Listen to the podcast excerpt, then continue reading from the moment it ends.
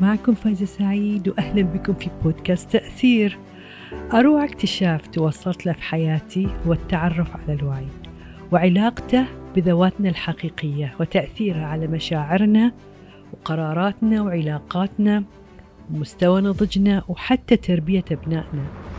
كل حلقة من حلقات بودكاست تأثير راح أكلمكم عن قصص وتجارب وتحديات ملهمة ومؤثرة سواء أنا مريت فيها شخصيا أو أنقلها من مصادرها بكل إخلاص وشفافية.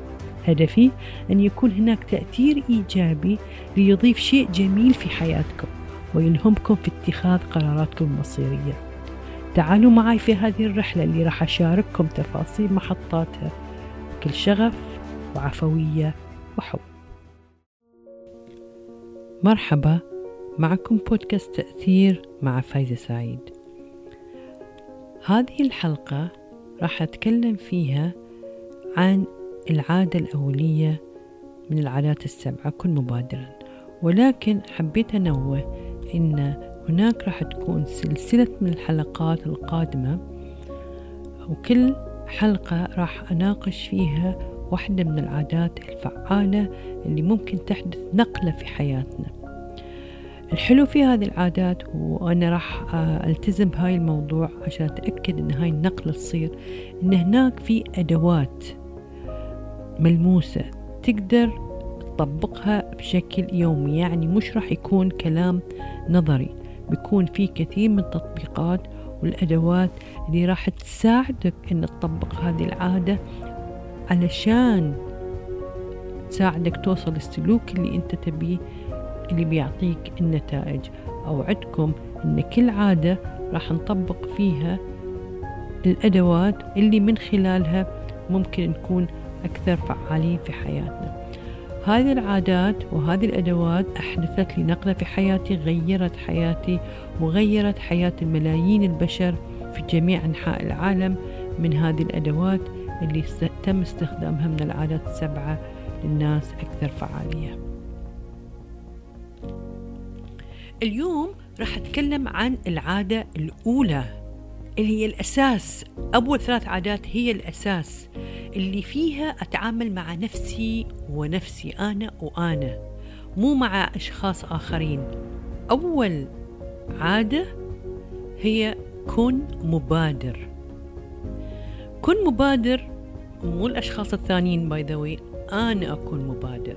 إذا منظور هذه العادة اللي هو أنا المسؤول عن حياتي أنا المسؤول عن قراراتي أنا المسؤول عن اختياراتي أنا المسؤول عن سعادتي أنا أتحمل مسؤولية قراراتي واختياراتي في الحياة كلها.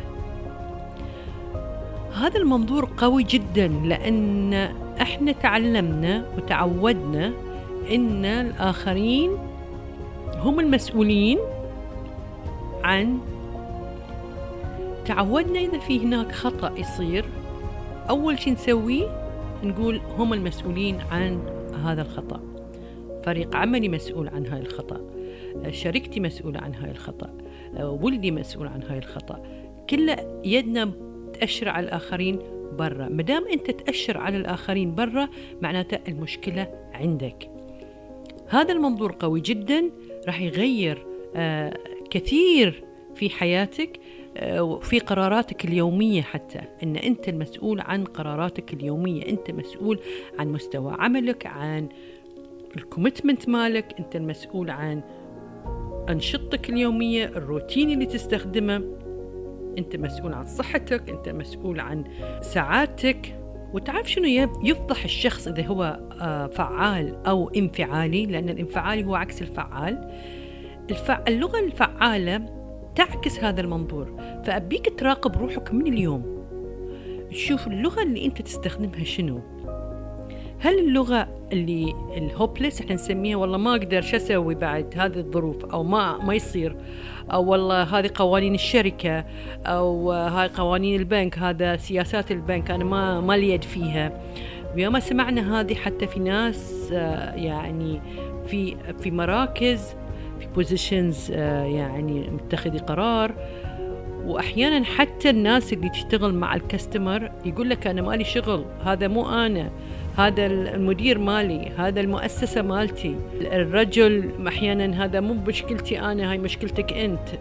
أو أو فريق العمل أو رئيس فريق العمل فرق آه، أعضاء الفرق ما بينهم أو حتى الشركاء كل واحد يلوم الثاني أو حتى الزوج والزوجة كل واحد يلوم الثاني على شيء عمله. لأن أنتم دفعتوني أنتم خليتوني أسوي هالشيء. اذا من اليوم ورايح ابيكم تراقبون لغتكم. لأن إحنا دائما نتعلم شيء شو نسوي؟ نراقب لغة الآخرين. please don't أبيكم شو تسوون؟ تفكر شنو اللغة اللي أنا قاعدة أستخدمها بشكل يومي؟ فالفعال يتكلم بهالطريقة. أنا أستطيع أنا أقدر آه، خلونا نناقش البدائل آه، والحلول. أنا أتحمل المسؤولية هذا الخطأ اللي صار من فريقي. أنا أتحمل المسؤولية. هذه غلطتي. أنا أريد أن أضيف شيء معين. دعنا ننظر الموضوع من وجهة نظر مختلفة. أنا أريد أفهم ما تعنيه أو تقصده أو تشعر أو ما تشعر به. ممكن توضح لي أكثر ما أنت تشعر فيه علشان أنا أقدر أفهمك. أنا أهتم آه، أنا أرغب. نعم لا أنا فخور بفريق عملي. كل هذه الكلمات فيها كثير من تحميل المسؤولية على مين؟ علي أنا. ليش؟ لأن منظوري أنا المسؤول. بس سمعوا الشخص الثاني اللي منظوره أنا غير مسؤول عن حياتي. سمعوا لغته. هذه مو شغلي. هذه شنو المشكلة؟ أعطوني المشكلة. وأنتم تطلعونا من مشكلة تدخلونا في مشكلة. فهذه اللغة اللي عادة الفعاليين يستخدمونها. فإذا كان هذا المنظور عندك لاحظ اللغة اللي عندك في هالحالة اللي يتشي مع هذا المنظور شوف السلوك. في هالحالة سلوكك يكون جدا مختلف عن السابق اللي لما الآخرين مسؤولين عنك لما الآخرين مسؤولين عن سعادتك أو على تأخرك على الاجتماع. آه، أحيانا تصوروا حتى نحط اللوم على ال traffic. ليش متأخر؟ والله ال traffic المرور زحمة تصور. يعني حتى الظروف البيئة آه، المجتمع تربيتي. هو بالفعل المنظور من وين اي اي من التربية اي من المدارس اي من المحيط واي من التجارب. لذلك هذه المناظير غير مكتملة وأحيانا وأغلب الوقت خطأ. فلا بد أن نراجعها إذا أبي أكون أنا المسؤول وتكون لغتي فعالة وأكون فعال في حياتي. تعرف متى تتأكد إن أنت إنسان فعال؟ لما يصير في تحدي. لأن مثل ما نقول إذا الوضع كل شيء تمام ما حد يظهر على حقيقته. متى الواحد يظهر على حقيقته لما يكون هناك في تحدي لما تكون هناك في آه، مشكلة. ولو أني أنا ما أحب كلمة مشكلة ولكن يعني شيء حدث ويحتاج تصرف سريع وتفكير سريع. ففي ناس تأخذ هذه المسؤولية وتتحملها لتحل المشكلة وفي ناس يبتدون يلومون المجتمع والآخرين والظروف والأشياء الأخرى اللي منعتهم أن يوصلون النتائج اللي يبون. خلوني أعطيكم مثل يرويكم العلاقة بين المنظور والسلوك والنتائج لأن هاي جدا مهم. لو أنت عندك منظور أو خريطة ذهنية أو طريقة تفكير ذهني في بالك إن مثلا فريق عملك كسالة هذا منظورك. موجود عندك وتعتقد إنه هو صح. فشنو سلوكك اللي يطلع عادة من هاي المنظور؟ Very simple. تبتدي تشيك عليهم تراقبهم آه، توبخهم تعطيهم شغل وايد عشان تتأكد إنهم يشتغلون. تحط عليهم في ناس ممكن يحطون كاميرات مراقبة يمكن تخليهم يخبرون بعضهم بين كل واحد يخبرك عن الثاني. يمكن تكون شديد معاهم في التقييم. فهذا السلوك التابع للمنظور. فشنو نوع النتائج اللي تحصلها؟ هل راح تحصل فريق متعاون آه، متكامل يعمل ويكون لويل آه، أو في نوع من الولاء لك وللمؤسسة اللي يعمل فيها وإلا فريق غير متكامل أو غير متعاون وغير فعال وبينهم مشاكل وما يثقون فيك. إذا إذا هذه النتائج أو هاي الفريق بهذه الصفات مو بس أغير سلوكي إن اليوم أحاول أكون زين معاهم لا لا لا لا. لازم تشوف منظورك أنت وتغيره وتقول إن وتنظر للفريق إنه فريق متعاون فريق يتعلم ويتطور وأنا راح أكون معاهم وراح أشجعهم وأحفزهم وأكون البوصلة مالتهم اللي توجههم. هذا راح يكون متابع راح يتغير سلوكك وثم تتغير النتائج راح تشوفها بعينك. هذه واحدة من الأمثلة اللي ممكن الواحد يتعرض لها. ناخذ مثل ثاني.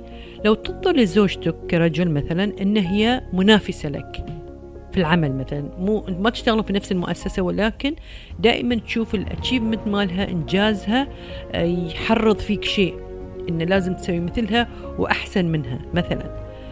فإذا كنت أنت تنظر لزوجتك انها هي منافس لك شنو سلوكك في هالحالة؟ سلوكك راح يكون الآتي. مش راح تخليها تاخذ وقتها الكافي في إنجاز عملها. راح تحاول تسوي لها كنترول على آه، قراراتها راح تمنع عنها بعض المعلومات اللي تعرفها مثلا تأثر في عملها. راح تمنعها من السفر مثلا. ليش؟ لأن أنت ما تبيها توصل للمستوى اللي أنت وصلت له. لأن أنتم متنافسين أو أنت تنظر لها كأنها منافسة لك.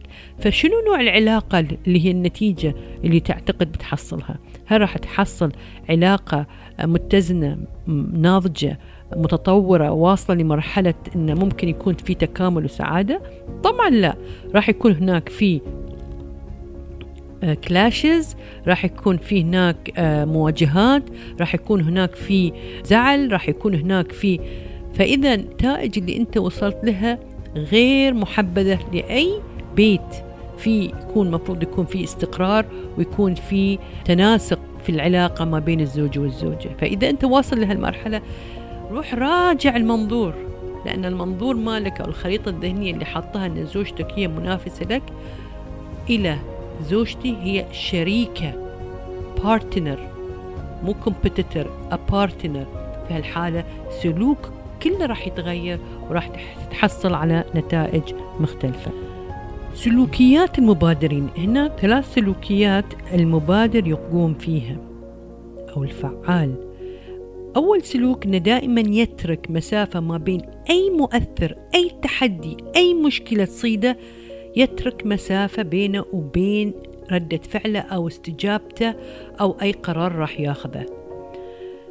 هذه الفترة سواء يوم أو ساعة أو شهر أو سنة حتى من خلالها تبعد الأشياء اللي أثرت عليك وأثرت على مودك وأثرت على مستواك الذهني بحيث خلقت نوع من الضبابية لأن يي موقف هزك أو حتى أحيانا أقل من أن يهزك مجرد أن ما تكون في حالة تستجيب لهذا المؤثر بشكل سليم اترك مسافة هنا وهذا اختيارك.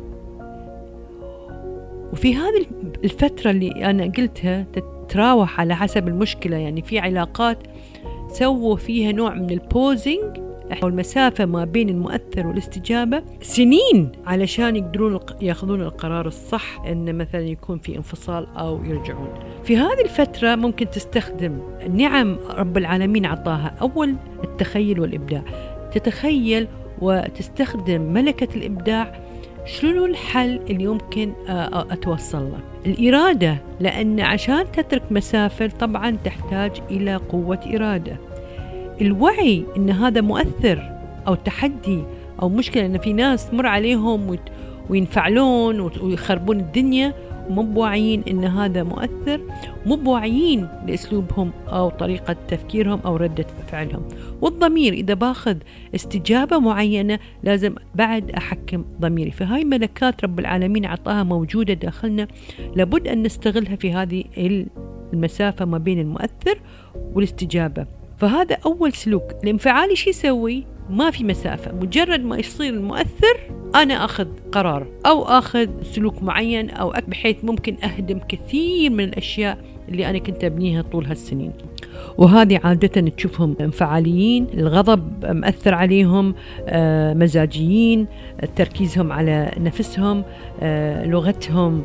فيها كثير من إحساس بالضحية. أنا أنا ضحية الظروف أنا ضحية المجتمع أنا ضحية الناس أنا ضحية أهلي. ودائما بهالطريقة يكونون يعتقدون أنهم يعملون الشيء الصحيح. أما السلوك الثاني فهو تركيز على دائرة التأثير. دائرة التأثير اللي هي أصغر من دائرة القلق. دائرة المؤثرين دائما يشتغلون على الأشياء اللي يقدرون يتحكمون فيها ولا يركزون على الأشياء اللي ما يقدرون يتحكمون فيها. والأمثلة كثيرة أقدر أتكلم عنها. من الأشياء اللي تقدر تتحكم فيها؟ طريقة أدائك مزاجك الاهتمام بنفسك الاهتمام بعائلتك. كلها أشياء أنت تستطيع القيام بها. أي شيء ما تستطيع القيام به ولا تقدر تتحكم فيه إذا هو فيه. لأن وين ما تحط طاقتك تحصل على النتائج اللي تبيها.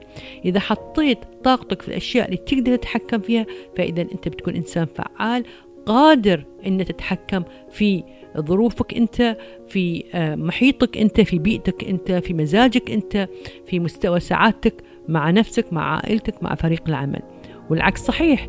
إذا ركزت على أو طاقتك آه، راحت في الأشياء اللي ما تقدر تتحكم فيها مثل المرض مثل الوباء اللي الحين قاعد يصير مثل السياسات الخارجية الاقتصاد فتشوف الناس يتكلمون عن الجو يتكلمون عن المرور يتكلمون عن المشاكل وما يركزون على حياتهم اللي هم يقدرون يغيرونها للأفضل.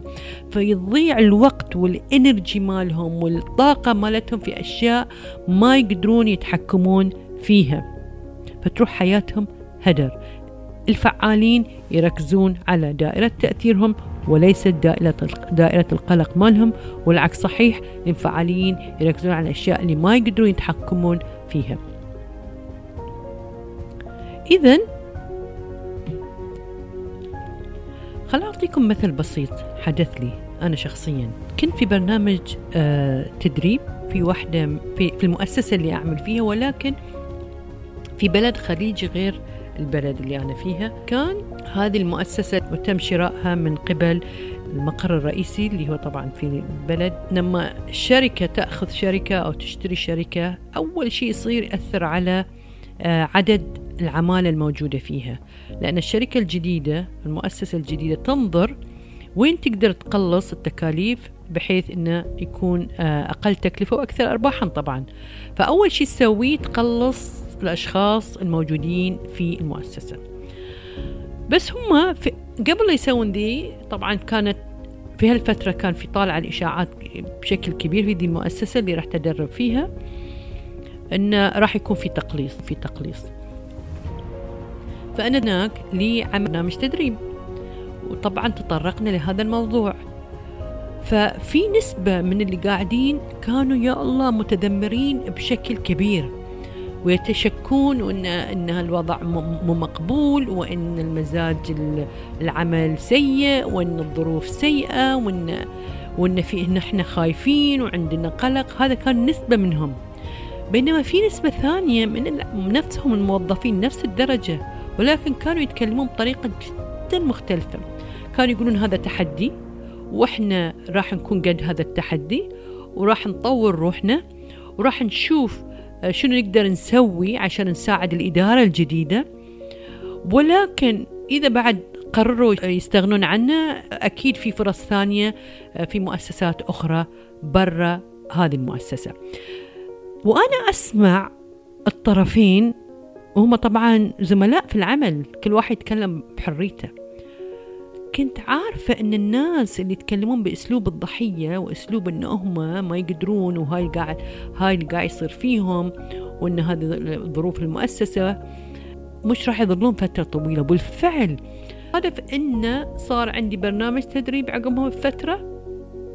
سألت عن هاي الأشخاص اللي كانوا متذمرين وعندهم إحساس الضحية وقالوا لي هم تم التخلص منهم. إذا يعني الموضوع ذي قد يأثر عليك وأنت ما تدري. ما تدري ليش تم اختيارك مثلا إنك تظل في هاي المؤسسة أو إن تكون برا المؤسسة. هو المنظور اللي عندك أثر على سلوكك على أساسه حصلت النتائج. إذا إذا تبنيت منظور فعال وسلوكك اللي طالع من هاي المنظور فعال بكل معنى الكلمة راح تحصل على النتائج اللي تبيها. طيب شنو السلوك الثالث اللي المبادرين يسوونه أو الفعالين يسوونه؟ اللي هو تكون شخص انتقالي. الشخص الانتقالي هو الشخص يكون مثل حاجز الصد يمنع المؤثرات السلبية تدخل ويستبدلها بمؤثرات إيجابية.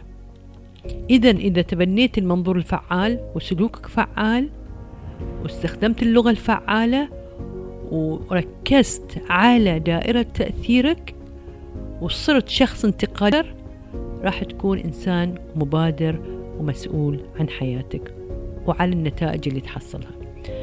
شلون نكون شخص انتقالي؟ إحنا دائما في البرنامج ملايين الناس يدرون عنه. في مثل لشخص في جنوب أفريقيا اسمه ستون. وتقدرون تشوفون الفيديو في اليوتيوب. هذه الشخصية football كرة قدم في في القرية, القرية اللي هو يعيش فيها. وكان لاعب من أحسن اللاعبين ما بين المجموعة.